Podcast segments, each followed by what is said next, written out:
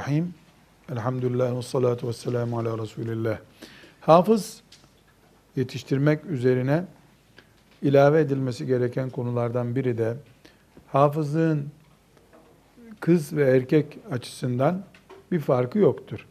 Hafız erkekte ne demekse kız içinde o demektir. Müslümanlar kız çocuklar üzerinde de hafızlık e, çalışması yapabilirler, yapmalıdırlar.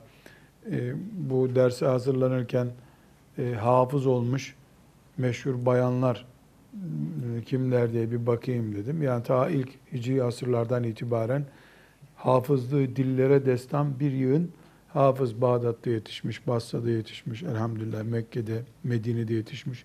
Olmaz bir şey değil.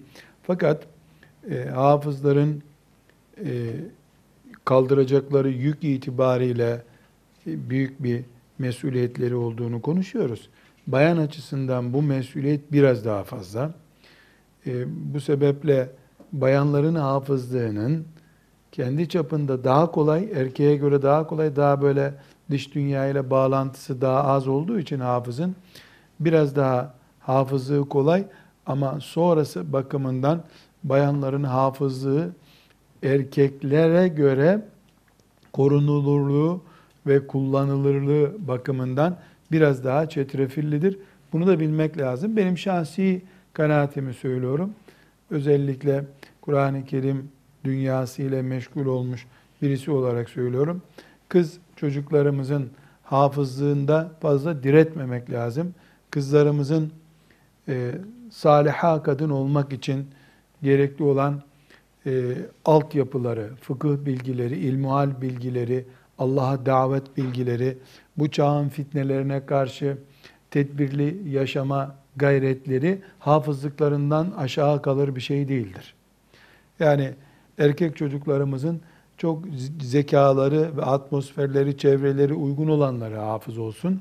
Kız çocuklarımız da buna ilave olarak mesela hitabet yeteneği, yazı yeteneği, e, ailesindeki birikimi itibariyle e, İslami çalışmaları yapabilecek kızlarımız hafızlık yerine otursunlar. Mesela çok ciddi bir ilmihal bilgisi okusunlar. Bu kadar okumuşluğa, yazmışlığa, çizmişliğe rağmen hala kadınlara ait özel fıkıh meselelerinde kadınlar namına ikna edici, kalbe huzur verici bir e, fıkıh bilgisi kadınlar arasında maalesef yok. Evet var, tek tük var. E, kadınlar bile o kadınların fıkhına güvenmiyorlar. Yani bu enteresan bir şey. Dersimizde çok alakası yok ama e, zikretmekte fayda var. Daha iyi anlaşılsın diye mesele. Mesela e, fıkıh sorusu geldiğinde bu sorular bayanlardan gelen fıkıh sorularından biri kadınlar erkek dişçiye gitsek caiz mi diye soruyorlar. Erkek diş doktoruna. Yani yok mu yörenizde kadın doktoru diye sormak gerekiyor bu sefer. Çünkü kadın doktor varken erkek doktora git demek caiz değil. Var ama erkek gibi iyi de yapamıyor dişleri diyorlar. Bu ne kadar doğrudur? Bunu e, kadınlara sormak lazım ama dişçi arkadaşlarıma soruyorum. E, gerçekte böyle diyorlar. Yani böyle vurdu kırdılı, asılmalı, eziyetli bir şey olduğu için bayanlar açısından e, çok da randımanlı olmuyor diş hekimliği açısından diyorlar.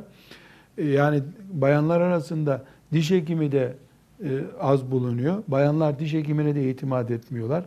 Yani kendi hemcinsleri olduğu halde e, öbür taraftan kadın hoca hanımlar buyurun bu bayan hoca hanıma sorun dendiğinde onlar öğreniyor.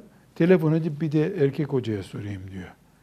Ya bu zafiyet tabi. Neden? Çünkü bayanlar ilimden e, belli oranda hep uzak kaldıkları için yeni yetişenler piyasasını oluşturamamışlar. Henüz güven piyasası olmamış kadınlar arasında. E, olanları da işte ilahiyat camiasında görev almışlar. Müftülüklerde görev alıyorlar. E, ben mesela özellikle bir e, vilayetten çok ısrarla aradı. Sizin orada filanca hoca hanım var. Bir toplantıda görüşmüştüm ben diye söyledim. O da ne giyeceğini öğrenememiş. Ben onun fetvasıyla amel etmem dedi bana. Yani kıyafetine takmış onun. İşte şöyle bir kıyafeti var. Ben ona gittim diyor. Kıyafetinden dolayı ilmini reddetmiş. Allah'tan benim sakalım filan yerinde ki bana itimat etmiş oldu. Yani din ağır tabi. Allah'tan korkuyor. Ee, bu kadın bu işi halledemez diye düşünüyor. Halbuki ilmin kadın erkeği yok. İlim ilimdir. Allah'tan da korkuyorsa e, ilim e, kimden alınırsa alınacak. Bu arada e, neyi söylemek istiyoruz? Yani bayanlar arasında hafız kızdan çok fakihe hanımefendiye ihtiyaç var. Yani İslam'ı incelikleriyle bilen hoca hanım istiyoruz. Ona çok daha fazla ihtiyaç var. Elbette yani onlar da gelse gene her şey ıslah olmayacak ama e, kızlarımız hafız olsun olmasına fakat mesela bir kız çocuğu 12-13 e, ayda, 14 ayda bilemedin hafızlık yapabilir diye karar verilirse, o çevre sözünü ettiğimiz çevre atmosferde uygunsa ne ala ne kadar mübarek bir şey. Ama kız çocukları 24 aydan daha uzun bir zamana yayılacaksa, önceden bunu biliyorsak ya da e, hızlı başladık da sonra bir gevşeme olduysa ki kız çocuklarının yani bayanlık sürecine yaklaştıkça e, o hafızlık gibi ağır bir yükü kaldırmada psikolojik sorunları, e, pedagojik sıkıntıları artabilir. Sıkıntı yok. Hemen kızcağızı e, asıl fıkıh ilmine, Arapçaya geçirtmek lazım. Yani nihayetinde hafızlık çok önemli, mucizevi bir iş ama e, Müslüman olarak illa onu yapacağız diye bir şey yok. Allah hafızlık için 20 tane kulunu seçmiştir. Onlar o işi yapsınlar. Biz dinimize Arapçasından, fıkhından, diğer tefsirinden, e, diğer branşlardan dinimize hizmet edeceğiz. Hepimiz hafız olacağız diye bir şey yok ama hepimiz dinimizin paspasçısıyız elhamdülillah. Dinimizin kapısında hizmetkarız hepimiz. Hepimiz. Bu şekilde kabul edeceğiz. Burada e, İslam'a hizmet için hafızlık şart değil. Ama şeriat ilimlerinde vukufiyet için hafızlık ciddi bir şarttır. İnsan hafız olmadan Kur'an-ı Kerim'in içinde mekik dokuyacak kadar böyle o surede, bu surede, şu ayette, bu ayette hareket edecek bir kabiliyeti olmadıkça e, şeriat ilimlerinde derinleşemez. Yani mesela nasıl tefsir ilminde derinleşecek? Yani hep yanında bilgisayarını gezdirip ayetleri oradan mı takip edecek? Bir hafız kafası bilgisayar gibi insandır. E, dolayısıyla hafız olmadan şeriat ilimlerinde derinleşmek çok zor. Olmaz diye bir şey yok. E, derinleşmesi çok zor. Benim hocam Abdülfettah Ebu Gudde rahmetullahi aleyh hafız değildi. Ben hafız değilim diye bana özellikle söylemişti. Ama ben onun yanında Kur'an okurken hafız öyle değil herhalde diye okuduğumun yanlış olduğunu da söylüyordu. Yani o kadar haşir neşir olmuş ki Kur'an-ı Kerim'le zevk alarak Kur'an okuyor, Kur'an dinliyor. Yani hafız değildi ama hangi ayet nerede onu çok iyi biliyordu. Birkaç kere imtihan etmeye kalktı benim. Ben de o hafız değil diye nasıl olsa rahat cevaplar verdim. Baktım olacağı gibi değil. Mesela gemiye biniyorduk. Gemiyle ilgili bir ayet oku Nurattin diyor. Durup duruyorum. Ee, bir şeyler okuyorum. O değil filan ayet daha iyi diyor. Ee, bir ağacın altında oturuyoruz. Bu ağacı hatırlatacak bir ayet oku. Yani biz ezberini güya bildik ama o künhüne vakıf olmuş Kur'an'ın. Sırlarını yakalamıştı. Rahmetullahi aleyh. Hafız olmadan e, alim olunabilir ama e, 10 binde bir mi, 100 binde bir mi bir ihtimaldir bilmiyorum. Her halükarda şeriat ilimleri için hafızlık ana şartlardan birisidir. Evzai'den bir nakil yapacağım şimdi. Rahmetullahi aleyh. Ama iyi Müslümanlık için, İslam'a hizmet etmek için, destan yazacak işler yapabilmek için hafızlık şart değildir. Yani Halid bin Velid hafız değildi. Çanakkale'de de pek hafız yoktu. Ama İslam'a hizmette elhamdülillah e, tarih yazıp gittiler. Allah onlardan razı olsun. Burada hafızın önemiyle ilgili İmam Malik'in yani dördün, dört mezhepten bir tanesinin başı olan e, Malik bin Enes'in rahmetullahi aleyh hocalarından olan İmam Evzai vardır. Lübnan'da, bugünkü Lübnan'da yaşamıştır. İmam Evzai çok meşhurdur. Ee, Abdullah İbni Mübarek'in de hocasıdır. Abdullah İbni Mübarek tabiinin bildiğimiz gibi büyüklerinden. Ona da e, ondan sonra Sevri'nin hocası. Yani ciddi ilim sahibi ve fakih birisi. Yani fakih demek Kur'an var, tefsir var, Arapça var, ilim denizi demek. Sadece İmam Malik'in onun hakkındaki hocam diye başladığı sözler büyük adam olması için ya da e, bizim bugün burada e, sözünü itibar edip dinlememiz için yeterli. Alim mi alim, fakih mi fakih, müfessir mi müfessir, evzai. Yani herhangi bir ilim adamına Evza'i kimdir diye sorsanız İmam Malik ayarında, Ebu Hanife ayarında, İmam Şafii ayarında birisidir diyecek. Hadis ilminde de çok meşhur ve e, doğal olarak tabi 88'de vefat etmiş tabi'in neslinden. Şey, estağfurullah 88'de doğmuş. E, son sahabi Hicri yüzde vefat ettiğine göre yani çocukluk döneminde ashab-ı kiramdan bazılarını görme ihtimali yüksek birisi. İmam-ı Azam'ın yaştaşı. İmam-ı Azam'la beraber yaşamışlar. E, Velid bin Müslim isimli bir talebesi var. E, bu talebesinin bir hatırası var.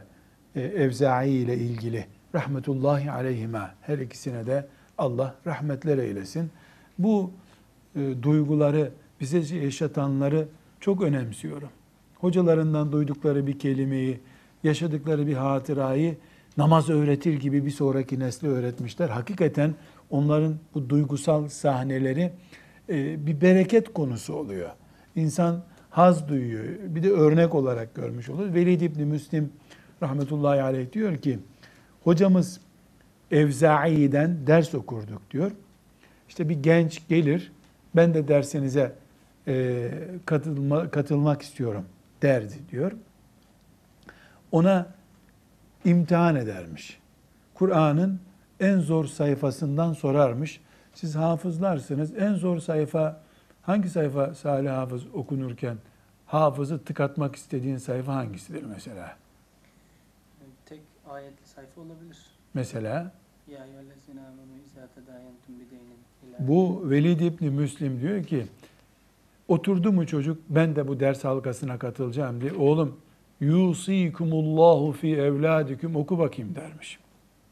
Hangi surede yusikumullahu fi evladikum? Nisa suresinde değil mi? Nisa suresinin 3. sayfası. Oku bakayım. Yusikumullahu fi evladikum lizzekeri mislu hazzıl ünseyeyn dermiş.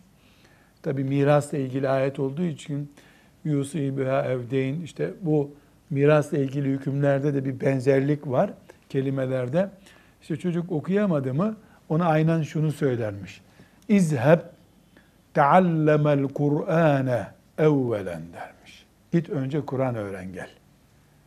Yani Nisa suresinden yusikumullahu fi evladikum ayetini okuyamayan birisi demek ki e, mirasla ilgili hükümleri okuyamadığına göre mirasın fıkhını sen nereden okuyacaksın?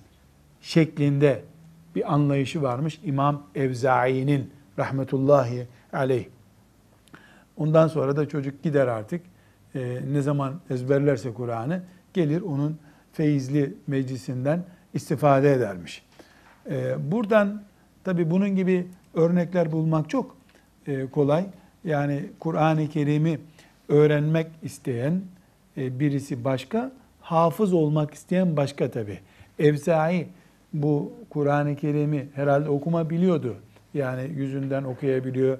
Belki de Kur'an-ı Kerim'den 3-400 ezber biliyordu belki de bu e, gelen öğrenci. Ama Kur'an-ı Kerim'in en zor yerinden bile ezberlemek bakımından en zor yerinden bile sorulduğunda oradan okuyamayan birisini alim adayı görmüyormuş demek ki. Bu İmam Evzai'ye bakıldığında rahmetullahi aleyh öyle ilahiyat bitirmek, doktora yapmak, master yapmak bunlar ona göre ilim değil. Hafız mısın bir defa kardeş? Hafız bu işin ilk serfrikası diye bakıyormuş demek ki. Rahmetullahi aleyhi rahmeten vasiaten. Ve sallallahu ve sellem ala seyyidina Muhammed ve ala alihi ve sahbihi ecma'in velhamdülillahi rabbil alemin.